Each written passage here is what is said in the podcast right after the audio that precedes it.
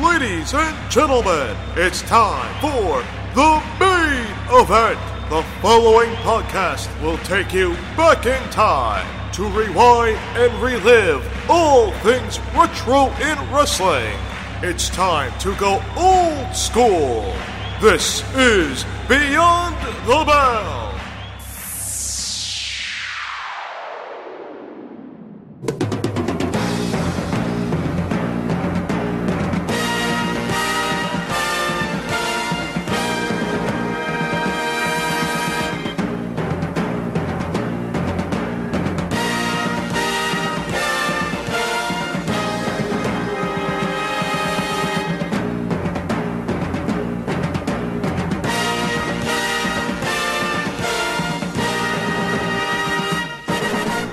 The Bell is back. Ring announcer Sean Beckerman here with you to cover all things nostalgia in the world of sports entertainment. Tonight, BTB goes world class with the milestones of world class championship wrestling. The year is 1986. So let's kick things off with a monumental event that took place in 86, and that was Kerry Von Erich's motorcycle accident. The life of Kerry Gene Atkinson changed forever on June 4th, 1986.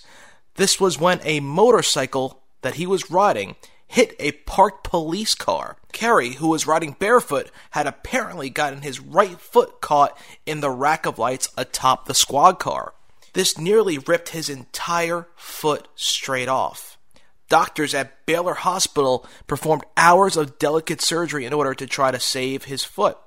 Ultimately, they had to fuse the ankle in order for Kerry to be able to use it even somewhat properly. At the time of the accident, Kerry was world class's most popular superstar by far, and his lengthy absence due to the injury was a factor in attendance dropping throughout the area. Although fans were told Kerry would not be out of action for long, fans started to think differently after seeing Kerry struggling on crutches for nearly 18 months trying to rush back to the squared circle was the greatest mistake of the young warrior's life. He attempted his initial comeback against Brian Adias in February of 1987. Although Kerry and Adias wrestled a very cautious match, Kerry re injured the foot to the extent where doctors had to amputate it. In what was at the time one of the sport's greatest secrets, Kerry returned to professional wrestling full time with the help of a prosthetic foot, which Kerry was able to conceal with a larger wrestling boot. It wasn't until 1988 during a match against Colonel De Beers in Las Vegas in which De Beers accidentally pulled Kerry's right boot off along with the prosthesis that the dirt sheet writers caught on to the fact that Kerry had lost his foot. It should be noted though that it never got mainstream attention until after he had passed away. Remarkably, Kerry Von Erich was seemingly better than ever in the eyes of wrestling fans. He was still able to throw an effective drop kick, run around the ring, and perform seemingly death defying moves. However, this facade came with a big price. Another secret Kerry had to keep from the fans. This was due to the constant pain he was in. Kerry became addicted to painkillers and later harder drugs. This addiction would cause Kerry's life to spiral out of control. Though he did hold the Intercontinental Championship during his only tenure in the WWF, Kerry fell deeper into depression and addiction, which would ultimately cause grave consequences. We lived dangerous. Maybe that was it. I mean, not dangerous, maybe kind of reckless. I felt like there had to be some reason for all this. It kept happening. But as far as a curse or anything like that goes, I, I can't swallow that. In the history of wrestling, who would you say is the greatest wrestler of all time? Bill Mercer announced the Von Erich matches during their heyday. That's a rather leading question, don't you think? Now, what do you think the answer's going to be there? I would say Fritz Von Erich. He was one of the most exciting, most uh, hated villains in wrestling uh, back in those days. Fritz Von Erich, the Iron Claw, and uh, he uh, he devastated people. The dynasty began with Fritz's role as the German bomber. Wrestlers told me that they hated to wrestle, wrestle Fritz because he was such a hard-handed person. Oh, did you see Fritz Von Erich, and the master of the Iron Claw, catches Joe Blanchard coming off the rope and is applying the Iron Claw to him right now. People ask you, is this real or is this not? With Fritz, everything was real. Outside the ring, this evil villain was Jack Atkinson, an all-American good guy. who married his college sweetheart, Doris.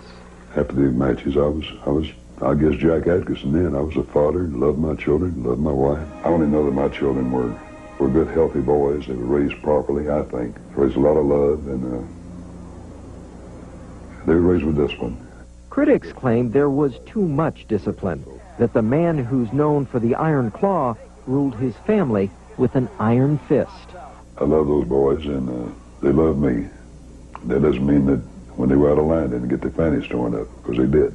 But his sons maintain Fritz's firm hand, mixed with his soft heart, is what forged them into world champions.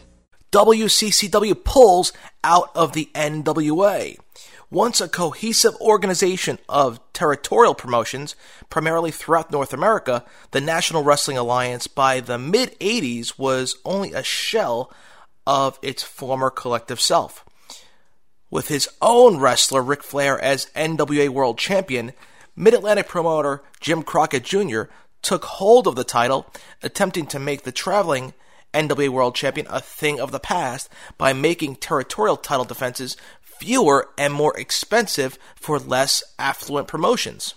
Unlike in the past, when Jack Atkinson, Fritz, was in former St. Louis promoter and NWA president Sam Muchnick's inner circle, Atkinson now saw a shift in the balance of power go solely towards Crockett. And having his world class promotion in the National Wrestling Alliance was no longer to his advantage. On February 20th of 86, Atkinson made the difficult decision of withdrawing World Class's membership from the NWA and operating his promotion now called the World Class Wrestling Association independently. Ravishing Rick Rude, who had held the NWA American Heavyweight title at the time, officially became WCCW's first recognized world champion. Hey kids, look at this. Just for you, hot off the presses, the official Von Erich Family Wrestling Championship game. Now you have a chance to prove you have what it takes to be a world-class champion. A few quick chops, headbutts, atomic drops, then you take your opponent down for the pin. But you can only win this game by playing TV Pal. And you gotta be a member of the Good Time Gang to play. So keep watching TV 39 for sign-up information. And one, two, three, you win. Ken Mantell leaves WCCW. In May of that year, shortly after the third annual Parade of Champions, Mid South Wrestling promoter Bill Watts set his plan of national expansion, similar to the World Wrestling Federation and Jim Crockett promotions. So Watts sent it into motion when he hired Ken Mantell away from WCCW to be his primary booker. This was in hopes of luring faithful world class fans to his newly renamed Universal Wrestling Federation, the UWF. Mantell, who was highly respected by both Fritz and the talent in world class, he was a valuable brain trust behind the scenes of WCCW. And after David Von Erich's tragic passing in February of 84, Mantell was often thought of as Fritz's go to guy. He was able to lure many of his old associates, including the Fabulous Freebirds, Iceman King Parsons, Chris Adams, Skandar Akbar, Missy Hyatt, John Tatum, Sunshine, The Missing Link, One Man Gang, Kamala, just to name a few, over to the revamped Mid South area, where they would be featured prominently on Watts' weekly television program. World class began to decline sharply in the latter half of 86 as the Texas oil recession, which accounted for many job losses throughout the state of Texas, resulted in the declining attendance at WCCW house shows. The near fatal motorcycle accident of Kerry, which would keep him out of full time action for nearly 18 months, would be the final nail in the coffin for an organization that had been vastly successful just a few short months prior. After Watts sold the UWF to Jim Crockett Jr., Mantell went on to start his own professional wrestling promotion based out of the Dallas Fort Worth area, known as the Wild West Wrestling. He would merge the company with World Class upon becoming a part owner of WCCW, along with Kevin and Kerry in early of 88. We'll get more into that. This was after Fritz sold his highly once successful promotion in the Texas based region. We're here to show you the ropes at Pizza Inn. When it comes to original thin crust pizza, nothing can beat it. Except cheesy pan pizza. Come on, you guys, call it a draw. With the all-you-can-eat buffet, you can always go back for more. All the pizza, salad, and muffins you can handle. made with the freshest ingredients for a super low price. I just got new pizza and phone for $14.95. Well, I want one of those too. Give me that. Hello? It's for you, Kevin. Hello. We bridge into our next topic off of the Ken Mantell discussion. This was when the UWF talent raid took place. During the peak years of its popularity, World Class was booked brilliantly by Ken Mantell, like we mentioned, with brother Johnny. They were Texas wrestling mainstays throughout the 70s and early 80s. Then, this year in 86, Chris Adams returns to the ring after being blinded on January 27th at the Tarrant County Convention Center in Fort Worth the former dynamic duo tandem of Gino Hernandez and Chris Adams squared off in what world class fans thought would be the first of many encounters between the ex tag team partners. There would, however, be a major stipulation to this bout. The loser, as both Hernandez and Adams had upon losing to Kevin and Kerry at the Cotton Bowl the previous October, would lose his hair once again. The match, though, came to an abrupt end when the dastardly Hernandez took a vial of the Freebird hair cream, which awaited the loser, and threw it directly into Adam's eye. As Chris fell to the mat in severe agony, several world class referees rushed to ringside and tried to wash out his eyes, using water as well as soft drinks from several ringside fans. World Class was banking on huge box office gates for the breakup and feud of the dynamic duo, but tragedy struck. Gino Hernandez dies on February 4th, 1986. Charles Wolfe better known to the wrestling fans, of course, as the handsome half breed. He was found dead in the bedroom of his condo in the Highland Park section of Dallas. Hernandez, at the time of his passing, was World Class's top heel and was readying for a big program with former dynamic duo partner Chris Adams. His passing had evidently occurred less than a week after the duo's bout on January 27th at Will Rogers Coliseum in Fort Worth, in which Gino blinded Adams with Freebird hair cream during a hair versus hair bout. Gino, often described by his peers as a heat machine, he excelled at his role as a wrestling heel. He had unlimited amount of charisma and knew how to draw the ire of the most placid wrestling fan in attendance on any given night. The death, which the Dallas coroner's office ruled as a cocaine overdose, shocked the professional wrestling world as it occurred at a time when wrestlers were not dying at the alarming rate that many would grow accustomed to, unfortunately, to the 1990s and into the 21st century. World class referees David Manning and Rick Hazard, along with Gino's friend Walter Amon, found Gino's badly decomposed body sprawled on the floor beside his bed, with no evidence of forced entry or trauma. Incredibly, though, in those days of strict kayfabe, wrestling fans actually believed that Gino's ex tag team partner Chris Adams might have committed the crime to avenge his blinding from a few days earlier. A notion that the law enforcement authorities quickly dismissed, of course. The year of 86, which saw World Class's separation, like we mentioned, from the NWA, it proved to be World Class's most newsworthy year to date. Announcer Bill Mercer treated the real life tragedy of Gino's death and the fictitious blinding of Adams as being equally significant in order to protect kayfabe, which is a not so unusual approach to matters at that time in the industry. Now will be very, very, very different. To try and salvage this once hot angle and maintain kayfabe, Adams went back to England to ponder the last year, uh, basically the last year and a half of his life. The idea, seemingly, was for Chris to sell the blindness for a few months, then return to set up a showdown match with Gino at the upcoming Parade of Champions card at Texas Stadium. Remarkably, Scotland Yard contacted and questioned Adams in regards to Gino's death, as the blinding angle apparently led numerous fans to believe that Chris might have sought revenge against Hernandez. Shortly before Adams' return, Bill Mercer interviewed the gentleman at his home. To set the wheels in motion for his babyface turn, Adams expressed thankfulness for regaining his sight and that he regretted his past actions. Adams would be back wrestling in world class with an eye patch by early April and would go on to win the WCWA world title from Ravishing Rick Rude a few months later. Death came to Gino Hernandez. Wrestling fans were shocked at the sudden end to one of the brightest careers in the game. His friends were saddened by an irreplaceable loss of a vibrant young spirit. To his mother and sister, it was a tragedy of indescribable magnitude. Gino started his wrestling career here in Houston within days of his 18th birthday. But that was not the beginning. It was the continuation of a dream that had obsessed him since the death of his stepfather following a match in Tokyo, Japan. It took a lot of hard work to increase his weight and strength to the level he wanted them. But when experience and sweat combined, he received the worldwide recognition he had well earned. But more than that, Gino had a way of attracting friends. He had a way of using his God given talents to reach out and touch those who had not been blessed.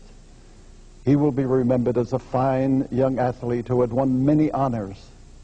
But perhaps the greatest accolade will come from those who recall that he helped them just by a word or a touch or perhaps just by being Gino. It's difficult, very difficult to say goodbye to a friend in public. For each of us, grief is a private emotion. What words cannot say, we have put into an expression in video, prepared here in the studios of Channel 39 by Ed Worthington. And we play it on this program because Gino appeared here so many hundreds of times. It's our expression of our feelings toward him and our love to his family. And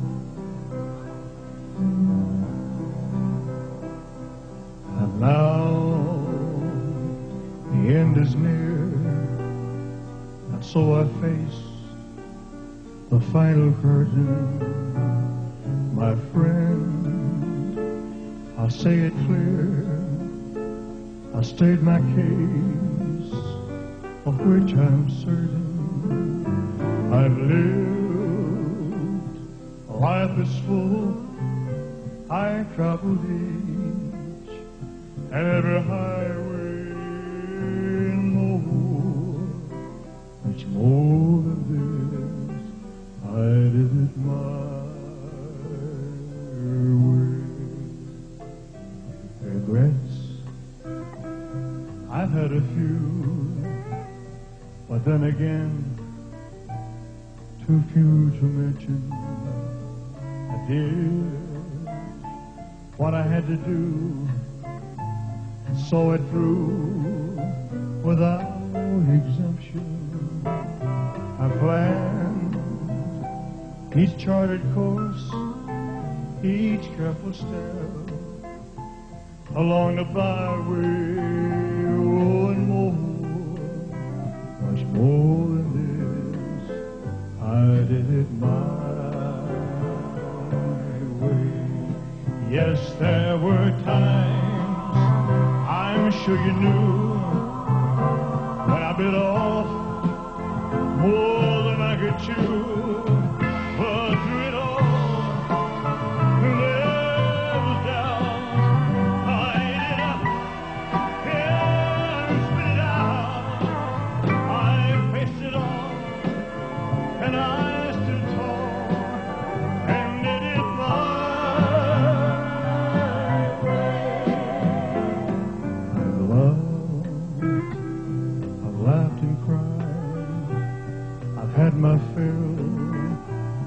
my share of losing, and now as tears subside, I find it all so amusing to think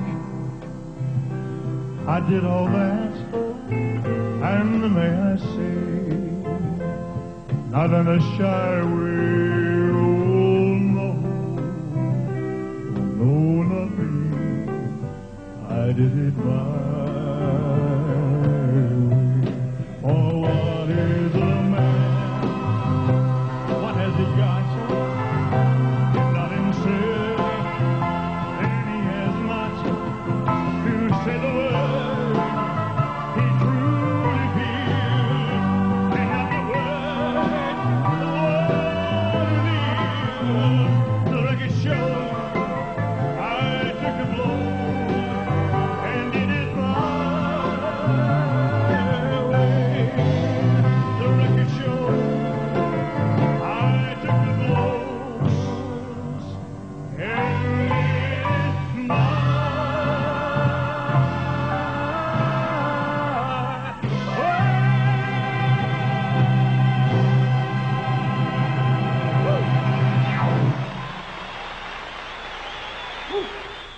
was the youngest guy to ever wrestle in Madison Square Garden at the age of 19. I've been uh, the American heavyweight champion. I've been the world junior heavyweight champion, one half of the world tag team champion.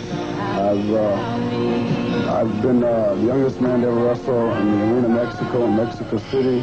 I've um, been the youngest man to hold the American heavyweight title. I won that in Cobo Arena in Detroit, Michigan. I've, uh, I know for a fact that uh, I was one of the youngest wrestlers ever to go toward Japan, and uh, I know for a fact also that I'm the youngest man to ever wrestle the world heavyweight champion. And I think I've accomplished more at the age of 23 in wrestling than most wrestlers accomplish in a lifetime. I watched Chris over the last year and a half of his life headed down a path that I don't think that he could have changed even if he wanted to.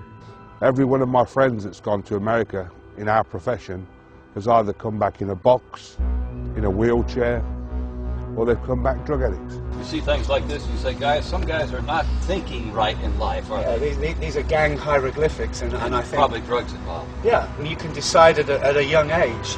You have a goal. You know, the goal, my goal in life is, is to be up here and not always down here. And drugs don't help you become successful. Absolutely not. Chris Adams is an addict. I would just like to say that I thought Chris Adams was a, a great guy. He was disgusting whenever he wanted to be, just for a laugh. His name fit him perfect, the gentleman. When he wasn't sober, he'd been drinking, doing a few different substances. He was a great guy. He really was. Lights were on in this house, and the living room was full of police.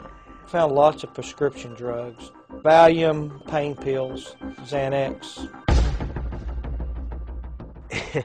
if he put his mind to something that he was going to make it, he was going to be famous. He had a magnetic personality. Everyone that met him liked him. Really, it was it wasn't just the British accent. The girls loved that.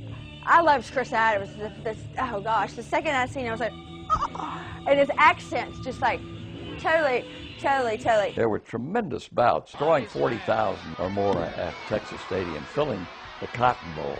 It was an era of just unbelievable excitement, and Chris Adams was a major factor in that because of his super kick and all the other things that he could do.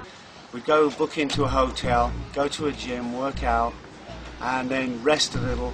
Then we'd wrestle, and then after we'd wrestle, we'd go and party, and then we'd do the same the next day, and then the same the next day, and the next day. Then there was an incident on an airplane that changed Chris's entire life.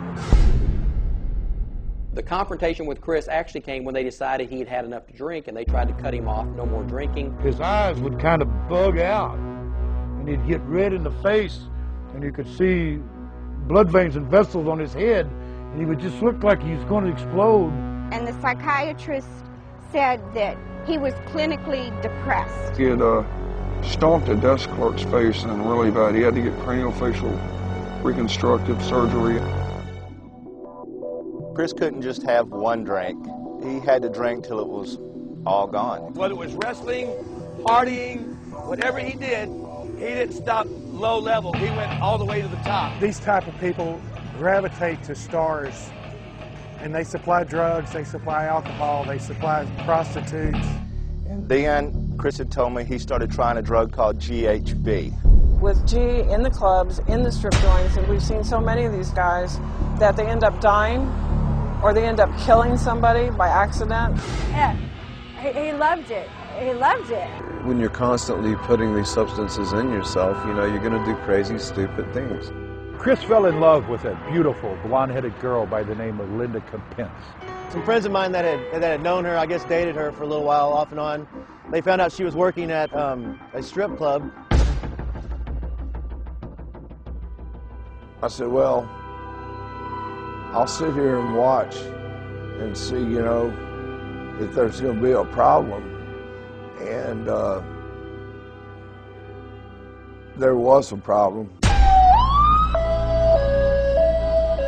I can't believe that you're saying this, that he murdered her. The phone rang and it was Chris, and Chris was just screaming. He made it his business to cut our legs out right from under us. Now, if you don't stay out of my business and quit messing with me, you're going to end up just like Linda. And this detective became very interested in this recording.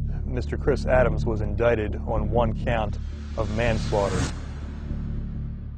And people do get the wrong idea, like that we're uh, girl chasing uh, wrestling stars or, or we're good time chasing wrestling stars or whatever. But over the last few years, reality has set in, and I really believe that life is all about our children, it's all about our family. He was always talking about wanting to change for the better, wanting to quit drinking, and wanting to live right and just live for the family. I saw more of that after he became a Christian. And I reached my hand up towards him and just said, Jesus. And the power of God picked that man up and threw him against the wall. He got up and shook his head. He said, What was that? And I said, It was the love of God. And uh, come on now. Nobody would work him wrestling. Uh, the other thing was uh, he owed the IRS in excess of fifty or sixty thousand dollars. He was feeling really, really depressed, and uh, I could feel, you know, there was something wrong. And he goes, "Hey, Lori," he goes, I, he goes, I, I, I really, I need to borrow twenty dollars. I need to borrow twenty dollars. He just kept getting stronger, and uh, that's when I, I knew it was me or him.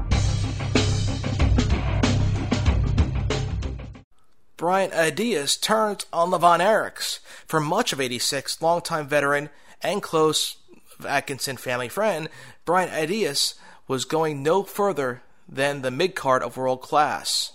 He didn't really draw a reaction from the WC- WCCW fan base during the fall of that year.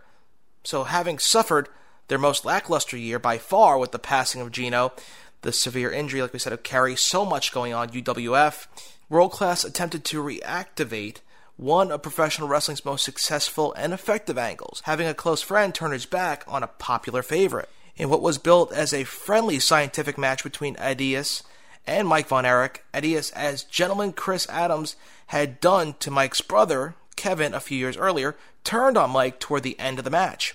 A week later, after childhood friend Kerry Von Erich called out Adias in Fort Worth and demanded an explanation for Brian's previous behavior, former world class superstar Al Madril revealed that it was he who had put Brian up to the turn by claiming that the Von Erichs had held Brian back.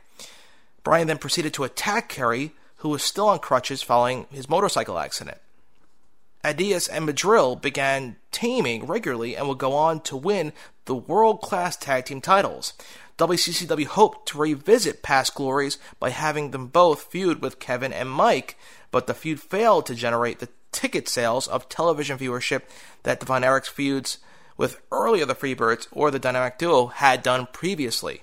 A big event was when WCCW established the open door policy. Professional wrestling promoters were forced in the late 80s to put their talent under contract to avoid talent raids by their competitors. We mentioned previously what took place this year in WCCW. World Class was no longer in a position to make long term offers to its talent.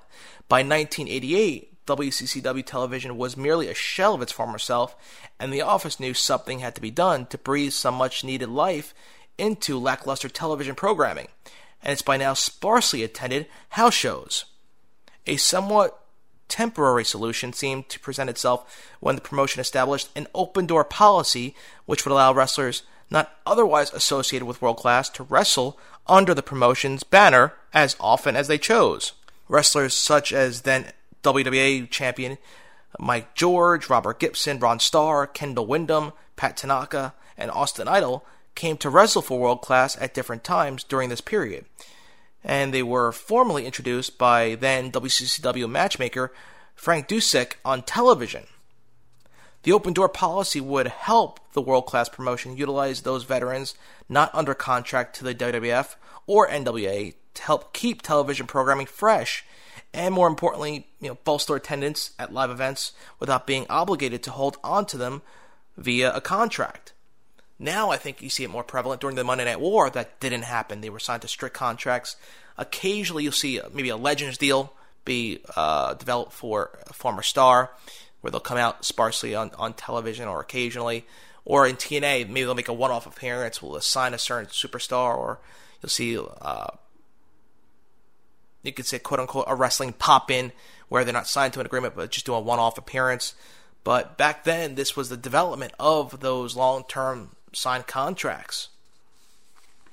And we'll wrap up 86 by discussing the Texas economy going belly up.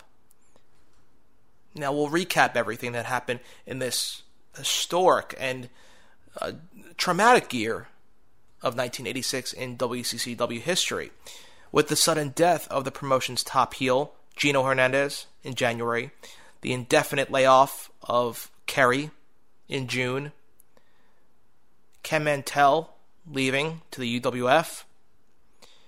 Many wrestling insiders wondered what else a single promotion would have to endure in such a relatively short period of time. They were to soon find out. In the summer of 86, the state of Texas's petroleum economy had declined at such an alarming rate that thousands of local Dallas Fort Worth residents suddenly became unemployed. This obviously caused a lot of families to tighten their belts, leaving little surplus cash available to for leisure activities. For thousands of Dallas Fort Worth area residents, it included attending world class championship wrestling house shows. From May onwards, attendance uh, at world class cards dropped considerably. I would that's that's to be very conservative at saying, to say the least, they dropped considerably. Just the year before, at the height of the Von Erich dynamic duo wars, the promotion was drawing turnaway crowds. Now, though, WCCW's regular venues, some of which held 10 to 15,000, were lucky to have a thousand fans in attendance. That dramatic. The promotion at this point seemed to be struggling with little direction. With surprisingly substandard booking, popular angles were being rehashed with little success.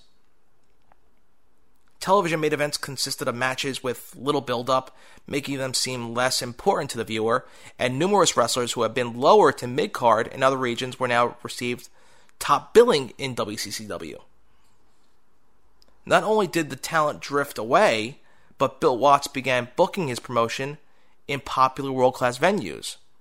Watts' roster at the time consisted of you had the Freebirds, Dr. Steve Williams, Ted DiBiase, Hacksaw Jim Duggan, Eddie Gilbert, among other stars. He was seen to be being equally talented as anyone working for the WWF or the NWA, while a typical world class main event during this period would consist of, say, Master G versus Lance Von Erich. The once mighty world class seemed to have surely fallen. 1986 took a huge blow to the Adkisson family and world class championship wrestling. Promotional consideration paid for by the following. As we travel on the independent circuit, it's time to thank the sponsors of Beyond the Bell. Hey, they're making wrestling t shirts cool again to wear. Barber Shop Window. Come on, jump on the bandwagon. Colt Cabana, Cliff Compton, The Big LG, $5 Wrestling. The official merchandise of all of those stars can be found at Barbershop Window. From hashtag heel to I broke Wahoo's leg, they carry it all. Follow them at B Shop Window and go to barbershopwindow.com now. And come on, make that wrestling wardrobe cool again to wear. Combat Zone Wrestling is on DVD and streaming on your computer, tablet, or smartphone. Go to czwrestling.com now and get ultra violent with Combat Zone Wrestling. Damn That's Wrestling returns to South Jersey, Vineland, New Jersey to be exact, this upcoming summer. Go to DTWWrestling.com now for more information on Damn That's Wrestling this summer. Catch the stars of DTW Savio Vega, Gran Apolo, Little Guido, Big Vito, Just Incredible, and many, many more. So go to DTWWrestling.com now and purchase tickets for the summer extravaganza for Damn That's Wrestling. The NWA, the National Wrestling Alliance. Tried, tested, revered. Tradition was born with the NWA. Join the Dangerous Adrenaline Wrestling Gladiators group, the NWA Dog, on Facebook and YouTube, where you can find all the latest news and upcoming events.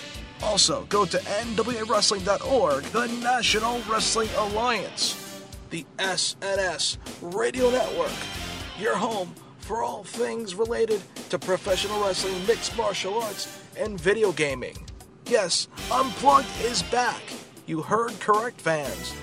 Jeff Jackson returns with The Bronx. Tony Mirabella, the Bronx Father, and JJ Sexy are the hosts of the brand new Unplugged, returning on the SNS Radio Network.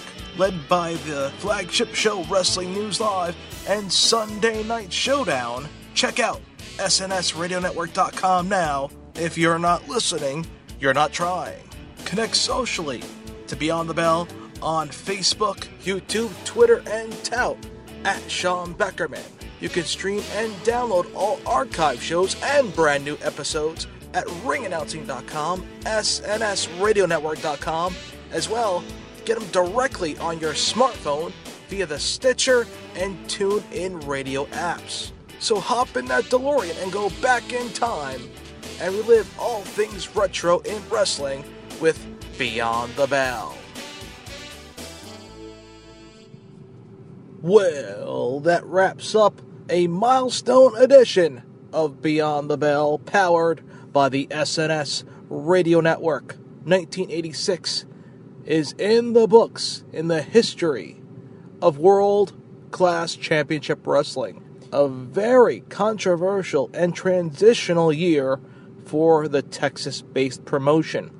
With the economy changing, the deaths of certain stars, the accident by one Kerry Von Erich. What would the future hold now for world class championship wrestling going into 1987? Some could look back and say the promotion was never the same after the year 1986.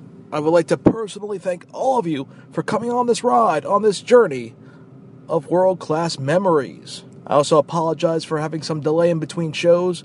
Been very hectic in the Beckerman household but we should get back to the full swing of things in the coming weeks. We may actually see the return of This Week in Wrestling on the SNS Radio Network. Stay tuned for that, fans. But let's wrap it up and take it home with some old school music. The year was 1986, and this year debuted one of my favorite songs of all time. It really doesn't have anything to do with WCCW, but I love this song. Originally, I was going to play one of the music video themes that WCCW used during this time period, but let's relive and recap that year. Let's go back in that capsule, shall we say, that time capsule. The year 1986. The artist was Robert Palmer.